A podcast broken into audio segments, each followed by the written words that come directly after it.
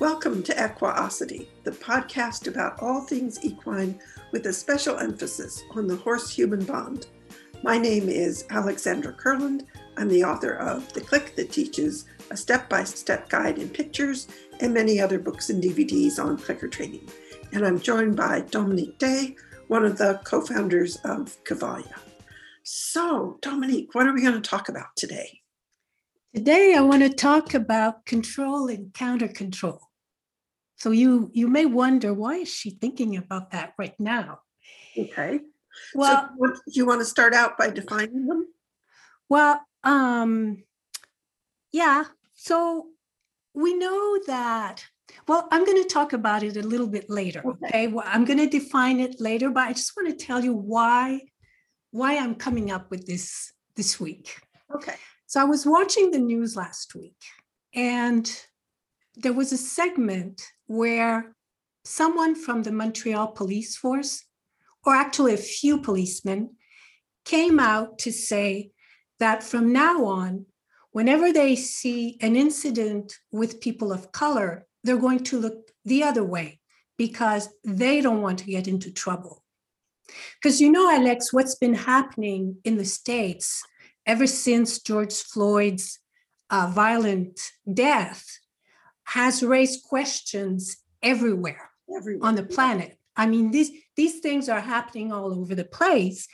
And looking back at the relationship between the public and the police force over the past few months and years, even, I can't help but think what a great illustration of control and counter control. So we've had, if we start with George Floyd's violent death. Yes. So we had, you know, very coercive and violent behavior from the police. Then we had all the mega manifestations in the streets and the movements advocating for defunding the police.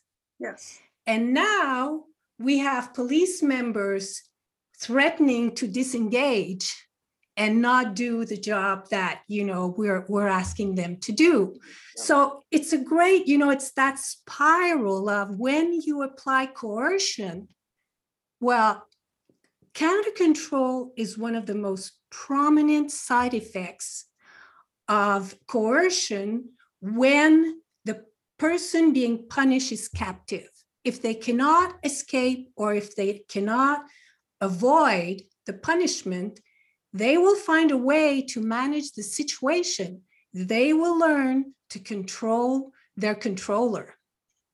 And so I was thinking about all that. And of course, you know, every time I have questions about punishment and the side effects of punishment, I always go to my book, my preferred book. You've heard me talk about this book on numerous occasions, Murray Sidman's Coercion and its Fallout book. So of course I went back to my my one of those one of my preferred book, and and you know Alex that this book it it has really helped me when I was surrounded by traditional trainers during you know when I couldn't understand what I was seeing. It has really helped me see what was happening then, and so when I when I have questions about punishment, and I, I always go back there. And um, you know, it's this book. It was written in the '80s, but it's still very relevant. I want to read you something because at the end of the book, he has a few chapters,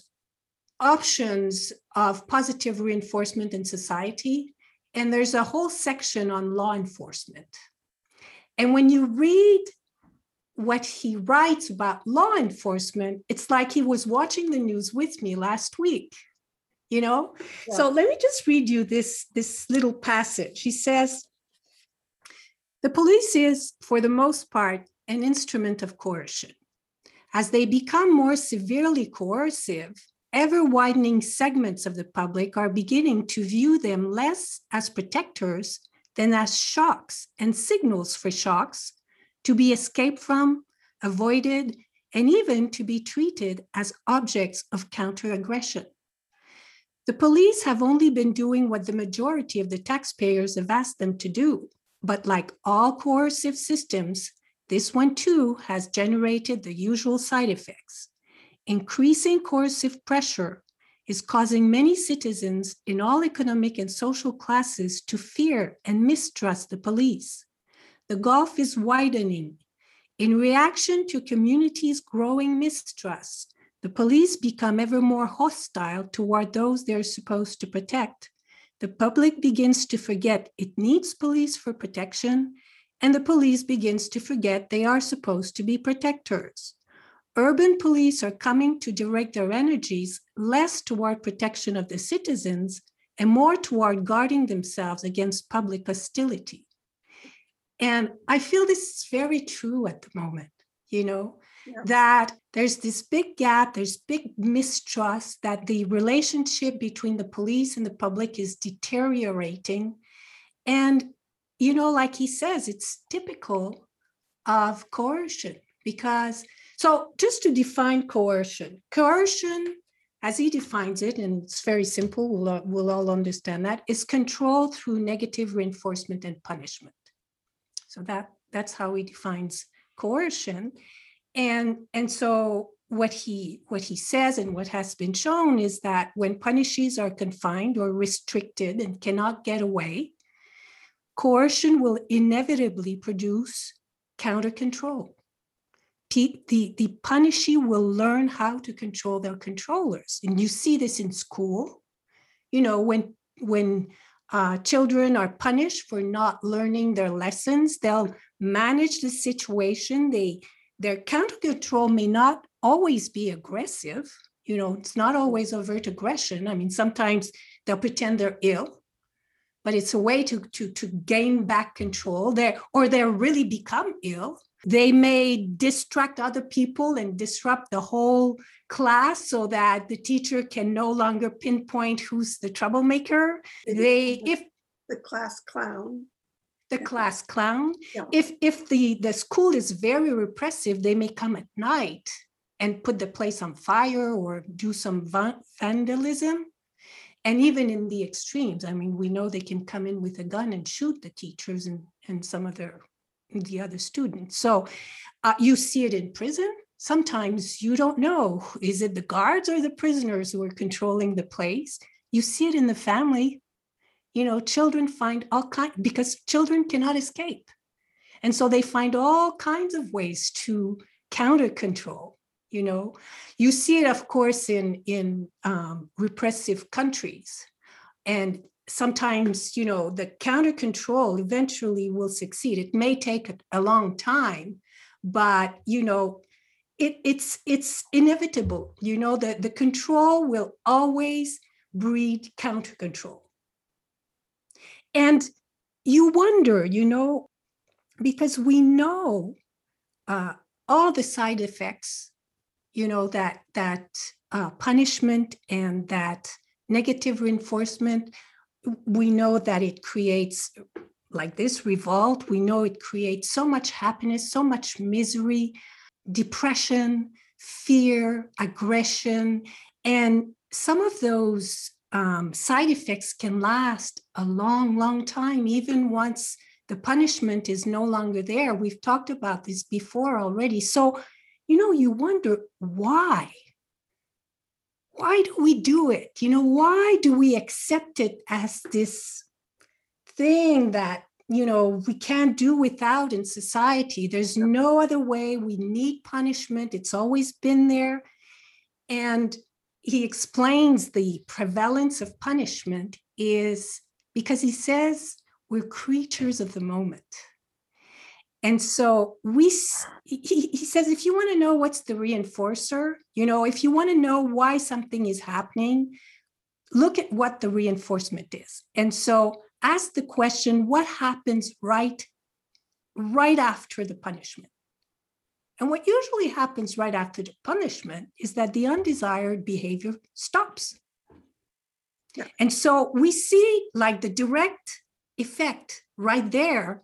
And that is our reinforcer for punishment. And the, the punisher feels powerful and in control. He does. And short term, Short term, right? short term, it works. In that moment, you feel you feel very much, and particularly if you have been out of control. I think that's one of the places, you know, if we bring it back to the horse world, one of the reasons that punishment is so prevalent in the horse world is because people get very scared by horses.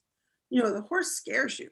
The horse um, spooks at something and jumps into your space, or under saddle, you the horse uh, spooks and you almost fall off, but you, you know, and then you're afraid, and so you uh, go after the horse, and your adrenaline is up, and you're swinging a lead rope or whatever it is at the horse, and the horse is backing down, and in that moment, you feel very powerful and in control, where a moment ago you were feeling very afraid and out of control. And Right. so those, those emotions, the, the use of punishment gets magnified. And this is one of the reasons that, you know, if we go way back, way back when, when I, in those very first video exposures to clicker training that I saw, and one of them was of the African bull elephant from the San Diego Zoo. And this was a pilot program that was being run um, at the San Diego Zoo. Gary Priest, who was the director of training at the time, they had a, a elephant named Chico. And if I were, you know, I keep thinking, if I were an African bull elephant named Chico, I'd want to attack my keepers too. Very dignified. Well, that's kind of control too. I mean, these captive animals. Yeah, so, so so this elephant had gone after Hmm. his keepers on a number of occasions to the point where no one was allowed to go into his enclosure with him. So he had not had any foot care for something like 10 years. And so Gary was doing a very early pilot program to see if clicker training would work. And they used targets to teach his elephant to uh, turn and orient and, and orient to the to his gate where they had these little openings in his gate cut so he could lift a foot up and present it through one of these openings for foot care. And in the video, this elephant is has put his foot through and the keeper is uh, running a hose over his foot and is beginning to file and and gary makes the statement i can't i can't express to you enough how aggressive this elephant was.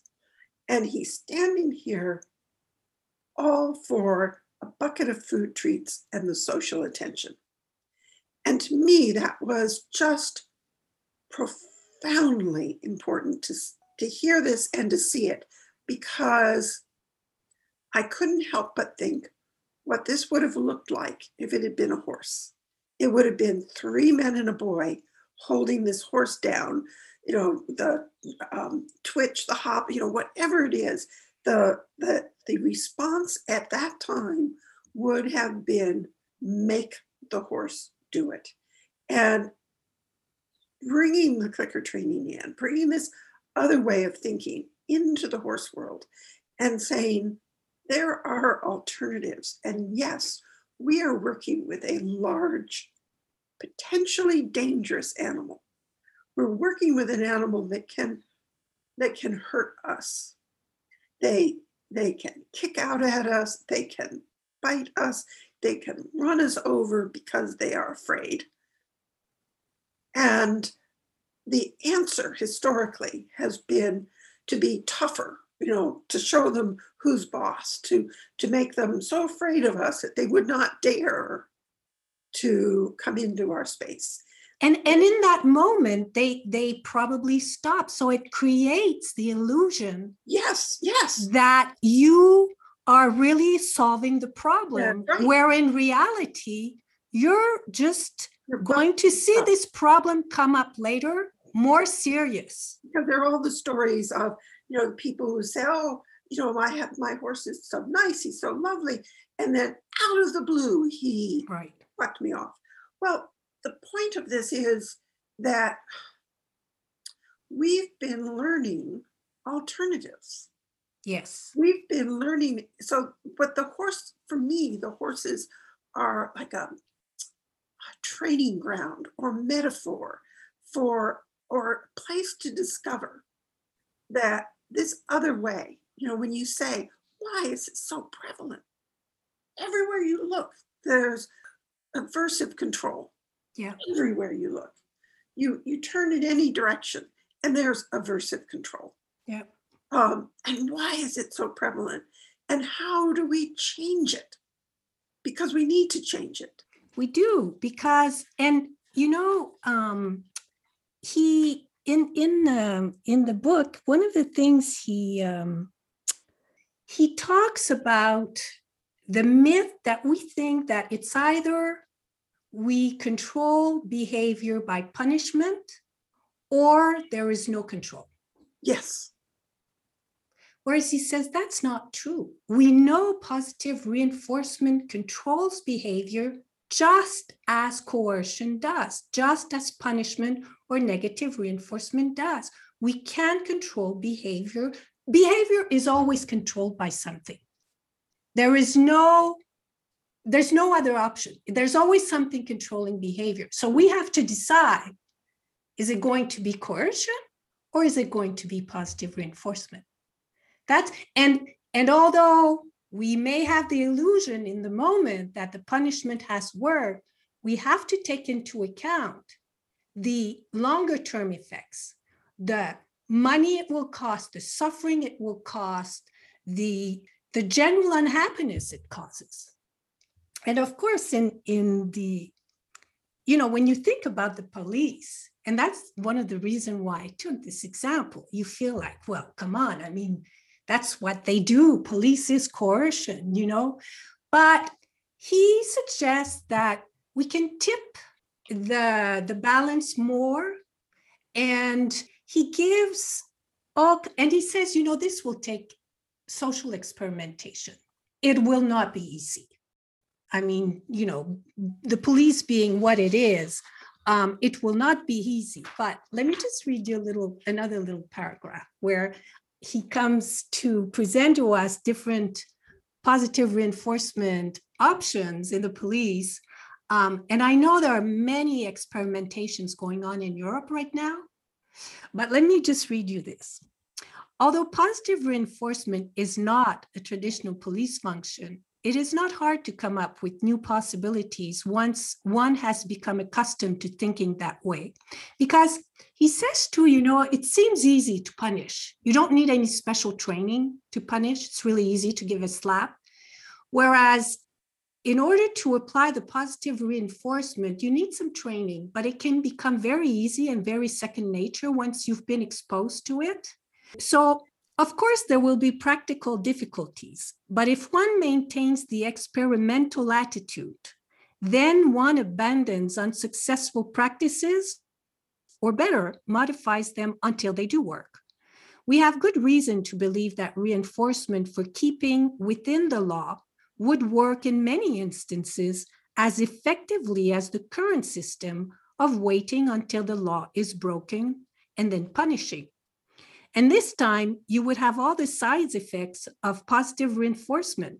Police cars would signal not fear and apprehension, but anticipation of friendly and rewarding encounters. As dispenser of positive reinforcement, the police would generate not avoidance, but approach, not fear, but cheer, not hostility, but friendliness. We might see a reestablishment of public trust and confidence in our protective institutions. I mean, you know, some people will say, oh, come on, this is utopia. Right. and he says himself, you know, he says it would be simplistic not to think that there are economic and political influences on the law enforcement institutions. And it is complex, but he says this should not discourage us because the law enforcement is, you know, relationships between people and it's a social process, and the behavioral laws govern those interactions. And we know about those laws. And so, why not try to tip the balance more towards positive reinforcement a little bit? And, you know, he gives some examples like uh, he says, you know, you have all these police sponsored events like the, the, the athletic things. And he said, well, why not do also baking competitions sponsored by the police and agricultural fairs. And you know he, gives different examples. And then he talks about you know the, the when the police they do uh, give us all the speeding tickets when we don't when we speed or they give us tickets when we don't put our seat belts on or when we talk on the phone. Well he said what if the police started catching people obeying the law?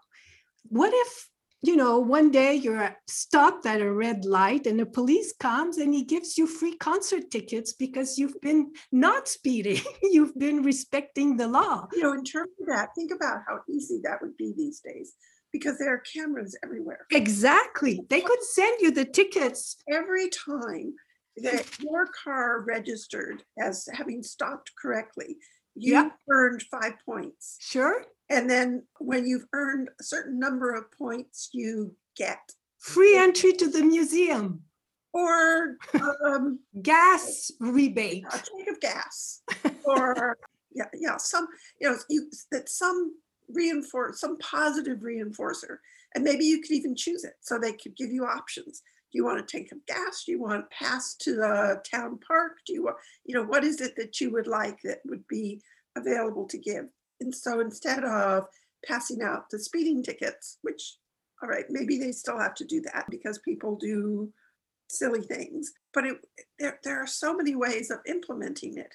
And if big brother's going to watch us it would be nice if if we got if we felt that we were going to earn positive reinforcement rather than always looking over our shoulders. And you know it's again you know we've been talking about the the constructional approach uh, in the last podcast. It's always the same thing you know are you going to punish what you don't like or are you going to encourage what you do like? Yeah. Um, it's we're we're always back to the same principle, and it's just so interesting for me to look at these things happening all around us all the time. Yes, the constructional approach. One of the things that that really means is that we're we want to meet the needs of both parties. Well, you know, in the book, he says we should also look at establishing positive reinforcement to recognize desirable behaviors from the police. Yes. You know, they we need to show them their appre- our appreciation too. It's you know, it's it you it works both ways in in both directions.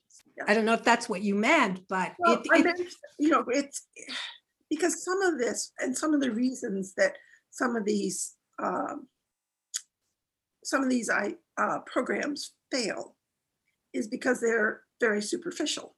Right. They don't. They don't tend to the needs. That's what you were going to. Yeah. So yes, it would. It, if we're going to have cameras monitoring traffic, better that I I think I'm going to earn points every time I stop well at the traffic light, rather than thinking that I might get a ticket because oh oops I I misjudged the timing on that yellow light, but I'm you know my my intentions were all good. It's it's much deeper than that. It's meeting the needs. Yeah and there's a need for safety for sure. And but also like you you brought up the you know george floyd and when we look at this whole the black lives move matter movement that this is a deep deep wound yeah and that meeting the needs when it is a generational wound, we have to really look at, you know, what is needed? What are the societal changes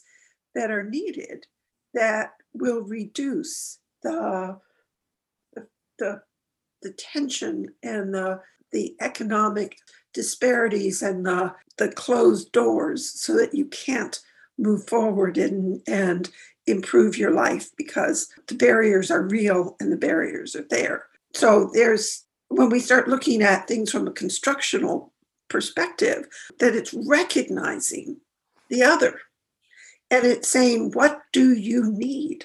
So when we are working with horses, and again, there's that metaphor, and there are things that we want. We want to ride. You know, we want our horse to be available to us when we go to the barn. And I've paid enormous amount on board. And you, horse, are, yes, I love you dearly. but I want to ride. That is my need. Well, am I am I looking at even thinking about my horse's need? Does that come into my thinking? Does that come into the equation?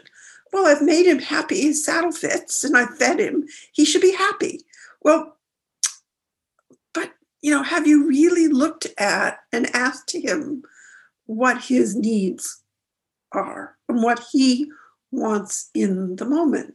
And so when we start, I think part of what we're learning through all of this work that we do with the horses is to really think of the other and to include that in the equation you know so that it's not just one-sided or or it's not superficial you know i'm it's one of my people said once when she was really struggling with her horse but i feed her carrots she should love me Hmm. But the rest of the time she was being so confusing that Mhm.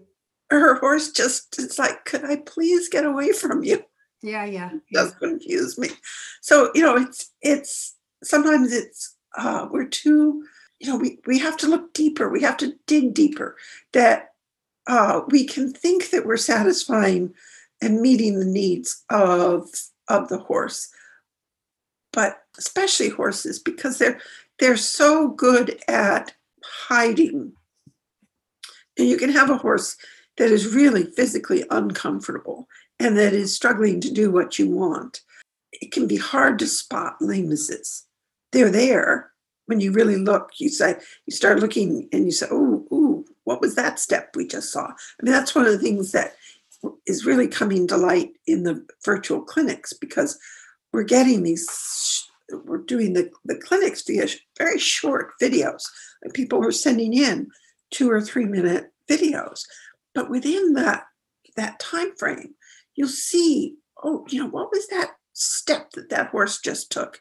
Oh you know let's watch the way that that horse turns or or you see the the catch in the stifle this is something that we need to be looking at. And because we've captured it on video we can look at it we can look at it again we can ask vets about it. And and we start re- recognizing that some of the reason that we're getting the resistance in the horse is not because we're not being clear but because he physically is struggling.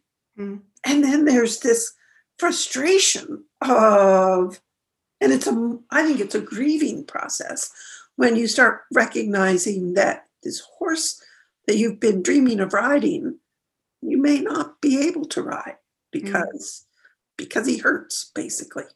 Or or you're going to have to do a lot of work to get him to the point where he's comfortable in his body again.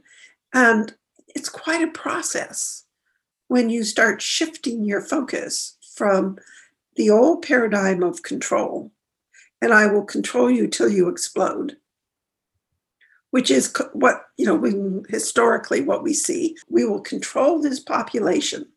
We will suppress it and suppress it and suppress it. And then at some point it explodes. yeah. And that's history. Yep. Or That's that's counter control. absolutely. Or we can we can say, all right, we're learning these this other way of thinking. Now let's see if we can't imagine Yeah. how, because that's what it takes. If all of us who are exploring the positive reinforcement, it just means that we need to start imagining Mm. a, a, a different way of interacting with one another. First of all, not to accept punishment as inevitable, that, you know, it's either punishment or chaos. Not true. we know this now. Right. We know that there are options where we can control behaviors with mm-hmm. positive reinforcement and not have all the side effects Right. of the punishment. And I don't want to make the because the I don't want to make it too superficial that that that section on the law enforcement because there's a whole discussion in the book about uh, gun control and you know it's not just about sponsoring cookie shows. Although you know when he talks about the athletic league sponsored he does see it as preventing delinquency by reinforcing desirable behavior you know instead of just waiting for the problem later that already when when the people are younger and you encourage them in sports um, and that the police is there not to you know as a positive uh, reinforcer dispenser that it, it's not just a PR activity, you know, that it's it's it's prevention. And we see this. I mean, here I know in Montreal we have special cells that have no guns on them. They do community work, and there are some experimentations going on, and I think that's very positive. Yeah. You know, and like like uh, Sidman says, some of them may not because you need data it's not just a feel good activity. You need data, you need to see what happens to um, uh, violence. Does it increase? Does it stay the same? You know, what's the impact of these experimentations? And I don't want to get into this, but I was looking at uh, a few of those experiments in Europe, and some people have been really doing the work. You know, they have really been collecting the data, looking at what happens to violence. Are there more police death, more death in the community? And so there are people out there who are doing this work. The answer also cannot be, well, I, as a police person, I disengage. I disengage. I, Yeah. I'm going to see, I see something where Yeah. there, there needs to be some form of intervention, Yeah, but I'm, phew, I'm not going to risk. no. Well, you know, the thing is, they used to have their guns at their belt and everything was happening outside of the public scrutiny. But now people have their iPhone in their pockets. And so that's the counter tool, right? Against your gun, I have my iPhone. I'm going to film you.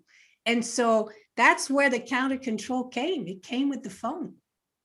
Because now they're being filmed, and that is what is getting them into trouble because people can observe and it'll go all around the planet. And so they don't want to uh, get into trouble and they prefer to look the other way. And I'm pretty sure I've heard this, this is happening in the States too. Have you heard comments like this in the States? That people, that policemen are saying, okay, then, well, we'll just disengage.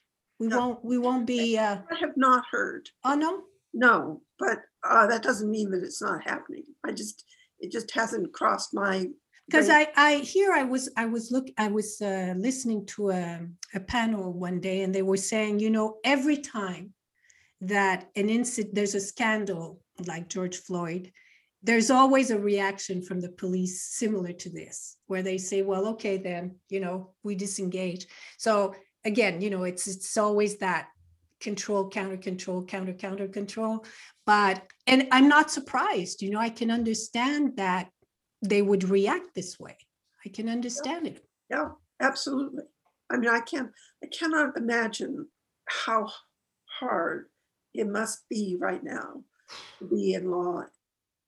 There's, you know, and there's even the word to be in law enforcement. They, they need to change the name because even the name is, because we're enforcing things. yeah Um, and you know what what happens is because people are starting to despise the police now good people don't want to go in the police anymore. And so this is not good. You need good people in the police. You don't want you know people saying well there's no esteem. It's not an esteemed job anymore. You know people don't respect the police. They don't they don't seem to appreciate the work that is being done. I'm going to do something else with my life you know? So and that's not what you want. You want good people there it's very important It's so interesting that you're talking about this today because last night, uh, well it was on the news last week. Well, it's not that. It's just that last night I was out planting seeds and I was in sight of the road that's in front of the barn. And it's a busy road. It's um, it's a very busy road. And directly across the street from the barn, there's the state police barracks. So it's a well policed, well monitored road. But okay people go really fast on it okay and a police car had pulled over uh, somebody and i don't know what he was doing but they pulled him over and and they had him get out of the car and we watched. And I was really, and what I not only did I which you might not have done exactly, so Yeah. I was not only observing what they were doing, but I was observing what I was thinking and how much the events of this past year Mm, have altered how I was watching this event. And right that, and this is not a good thing. This is not a good thing. well it's good to raise the questions i think you know because this was happening maybe before we would just were not seeing it and i think it's good to raise the questions and have the discussion That's another of the horse parallels because in the, you know, the show world, in the training world, you'll have a trainer who's very rough with a horse. And he'll do it in public and there'll be a backlash, you know, hmm. ooh, that's just terrible, terrible. We don't, we don't want that. We don't, you know, that's not allowed. right So you can't do that on the showgrounds. You can't, you know, you can't have a bad run and then whip your horse because he didn't do what you wanted. but everybody's doing it backstage but everybody's doing it behind the barn. And Right. that's the, that's the, you know, what we don't want is, so we've got the body cams and we've got the cell phones, et cetera, et cetera. You, Mm-mm. you, you don't want this to become one of those situations where by squeezing it in one area, it goes underground and out of sight and becomes even, I think, more dangerous. So Yeah. just as with the horses, you can't take something away without putting something else in its place. Yeah. I can't say to somebody, don't hit your horse. You know, he just bit you, but don't hit your horse unless I can put something in place of. Yeah, well, it's the same with the police, you know, get rid of your gun. Now you're weaponless and go arrest all these people who do have weapons. Yes. So you can't take something away without putting something else in its place. And I, you know, I don't have the wisdom, the experience, the anything to say what should be done in terms of policing or these larger societal movements, but I do know that there is a lot that can be learned from what we are learning in the positive reinforcement world. Yeah, Yeah.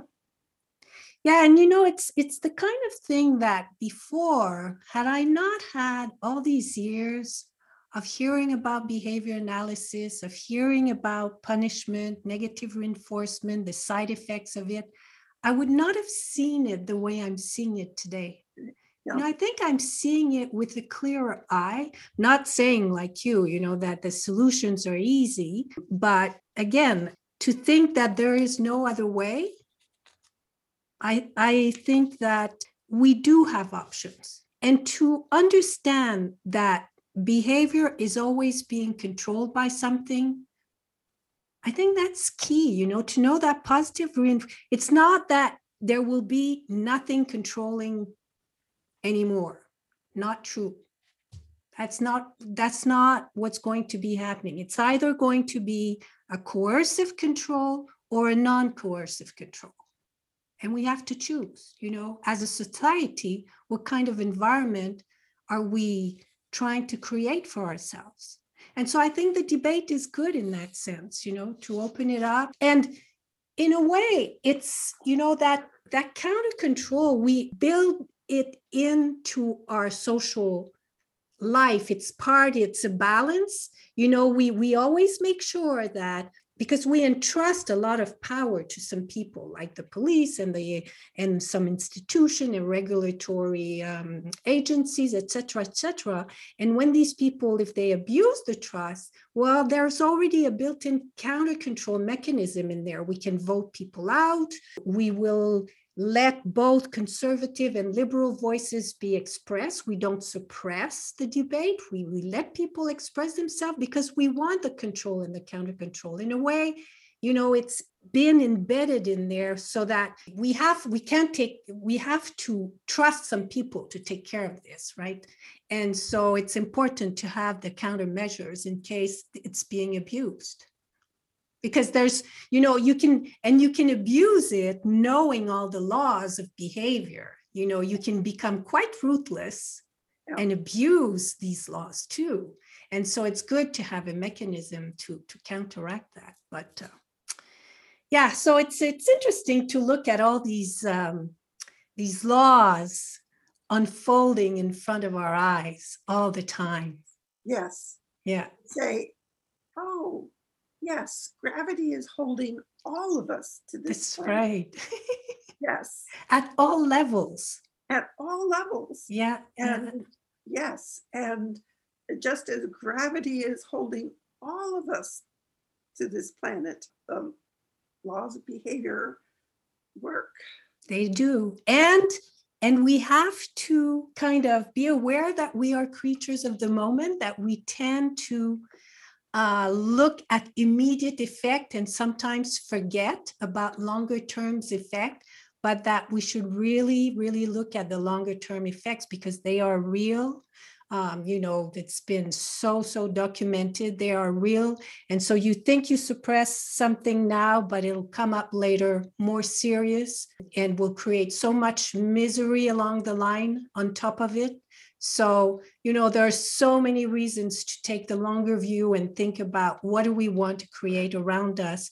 And after all these years, seeing the side effects of positive reinforcement with our own eyes over and over and over again, I mean, we have to look at that path for society too. When you feel the the joy of it, Mm.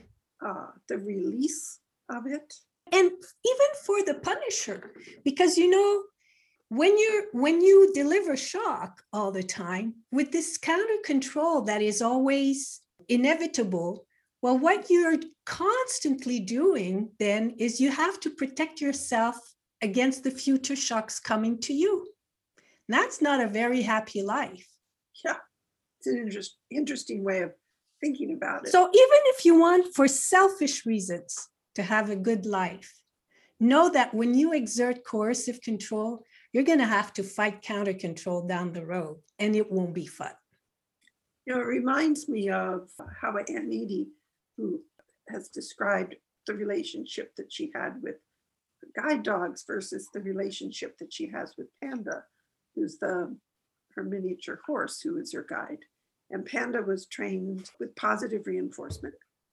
And her guide dogs were trained, and they were trained well, but they were aversive control was definitely used. And with her second guide dog, when the trainers came to evaluate her handling skills, the first thing they asked Ann, the first thing they, they wanted was for her to show them her correction.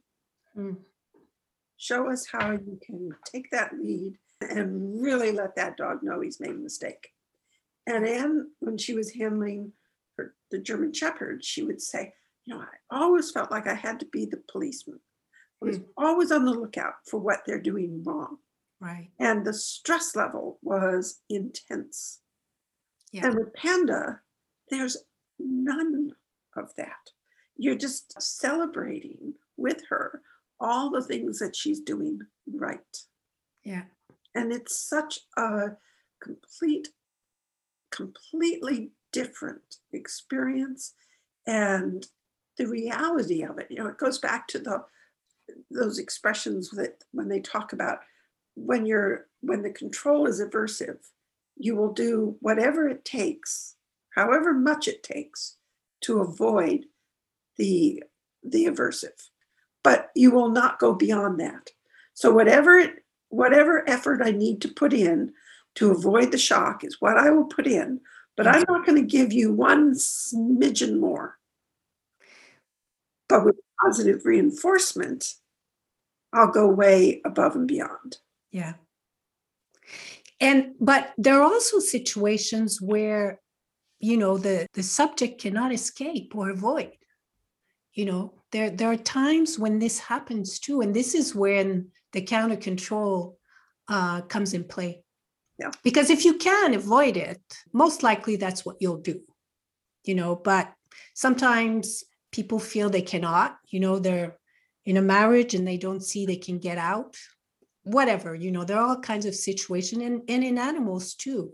So that's where the counter control and and in the case of I think the, the the Black Lives Matter manifestation, people felt like there was no escape, you know, that it could not be avoided. And so this is why they try to manage to do, to regain control. Right.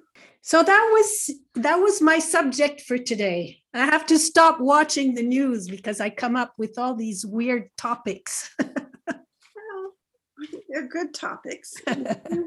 they do relate back to the horses and they relate back to my point of what people discover when they start exploring the positive reinforcement is that it opens up alternatives for the relationships that they have with people. And yeah, they it spills to, over in your life. Yeah, oh yeah, yeah. that's that's a good thing. Oh yeah, and you know, so if we start thinking collectively about what are some of the alternatives, if mm-hmm. what you're doing isn't working, you know, it's that whole thing. If, if what you're doing isn't working, if you're digging a hole, stop digging. you know, right. throw the shovel away, stop digging. So if we're digging a hole, don't dig it deeper. If what you're doing isn't working, let's go try something else. And I think what we're doing with the positive reinforcement is we are exploring some alternatives because it's sto- what we've all had we've all have modeled plenty of aversive control. We're good at it. We know how to do it as a, as a as a society, as individuals. Yeah, uh, we have lots of experience. We have thousands of years of experience uh, with it. But there are also cultures that have equally have had a long history of kind relationships in which the active use of aversives is not prevalent. So it is possible. And it's certainly what we're seeing with the horses is it's possible. So we'll just all have a think and see, you know, within our own lives. You know, that's the I think that would be the challenge that we're throwing out this week is to look at, you know, for people to listen to the news, but now to listen to it with that ear, you know, with listen to it from that the perspective of a positive reinforcement teacher. Okay. so just to remind people if ever they haven't heard in the in previous podcasts. So the book I was talking about is Coercion and its Fallout. It's Murray Sidman. For me, it's been a key book. Yeah, it's made me understand lots of stuff. So yes, it's a great read. It's a read you can go back to often. It it may not be an easy read, but I think it's it's really worth it. it it's definitely a classic. It's definitely yeah. one of the books that should be on everyone's bookshelf. Yeah. With lots of dog-eared corners and underlined paragraphs. Absolutely. Yeah. yes, yes, yes. I know many of us head to our horses to get away from the news. And here we have let the so called real world intrude into this podcast. I have to say, I, for one, am delighted that Dominique brought this subject up. I think we have so much to learn from the horses. Change for the better, whatever that means to you, begins with understanding. And that's where our horses come in. They help us to understand the underlying dynamics, and they let us practice alternatives that can help us find fresh solutions to the problems we're trying to untangle. As you mull over this podcast, who knows what connections you may find, what new solutions you may see as you think about what you've been learning from your horses. So, anyway, next week we'll be changing gears completely. I have an announcement to make, but I'm not going to tell you what it is. You'll have to wait until next week's podcast to find out. So, thank you for listening and have fun with your horses.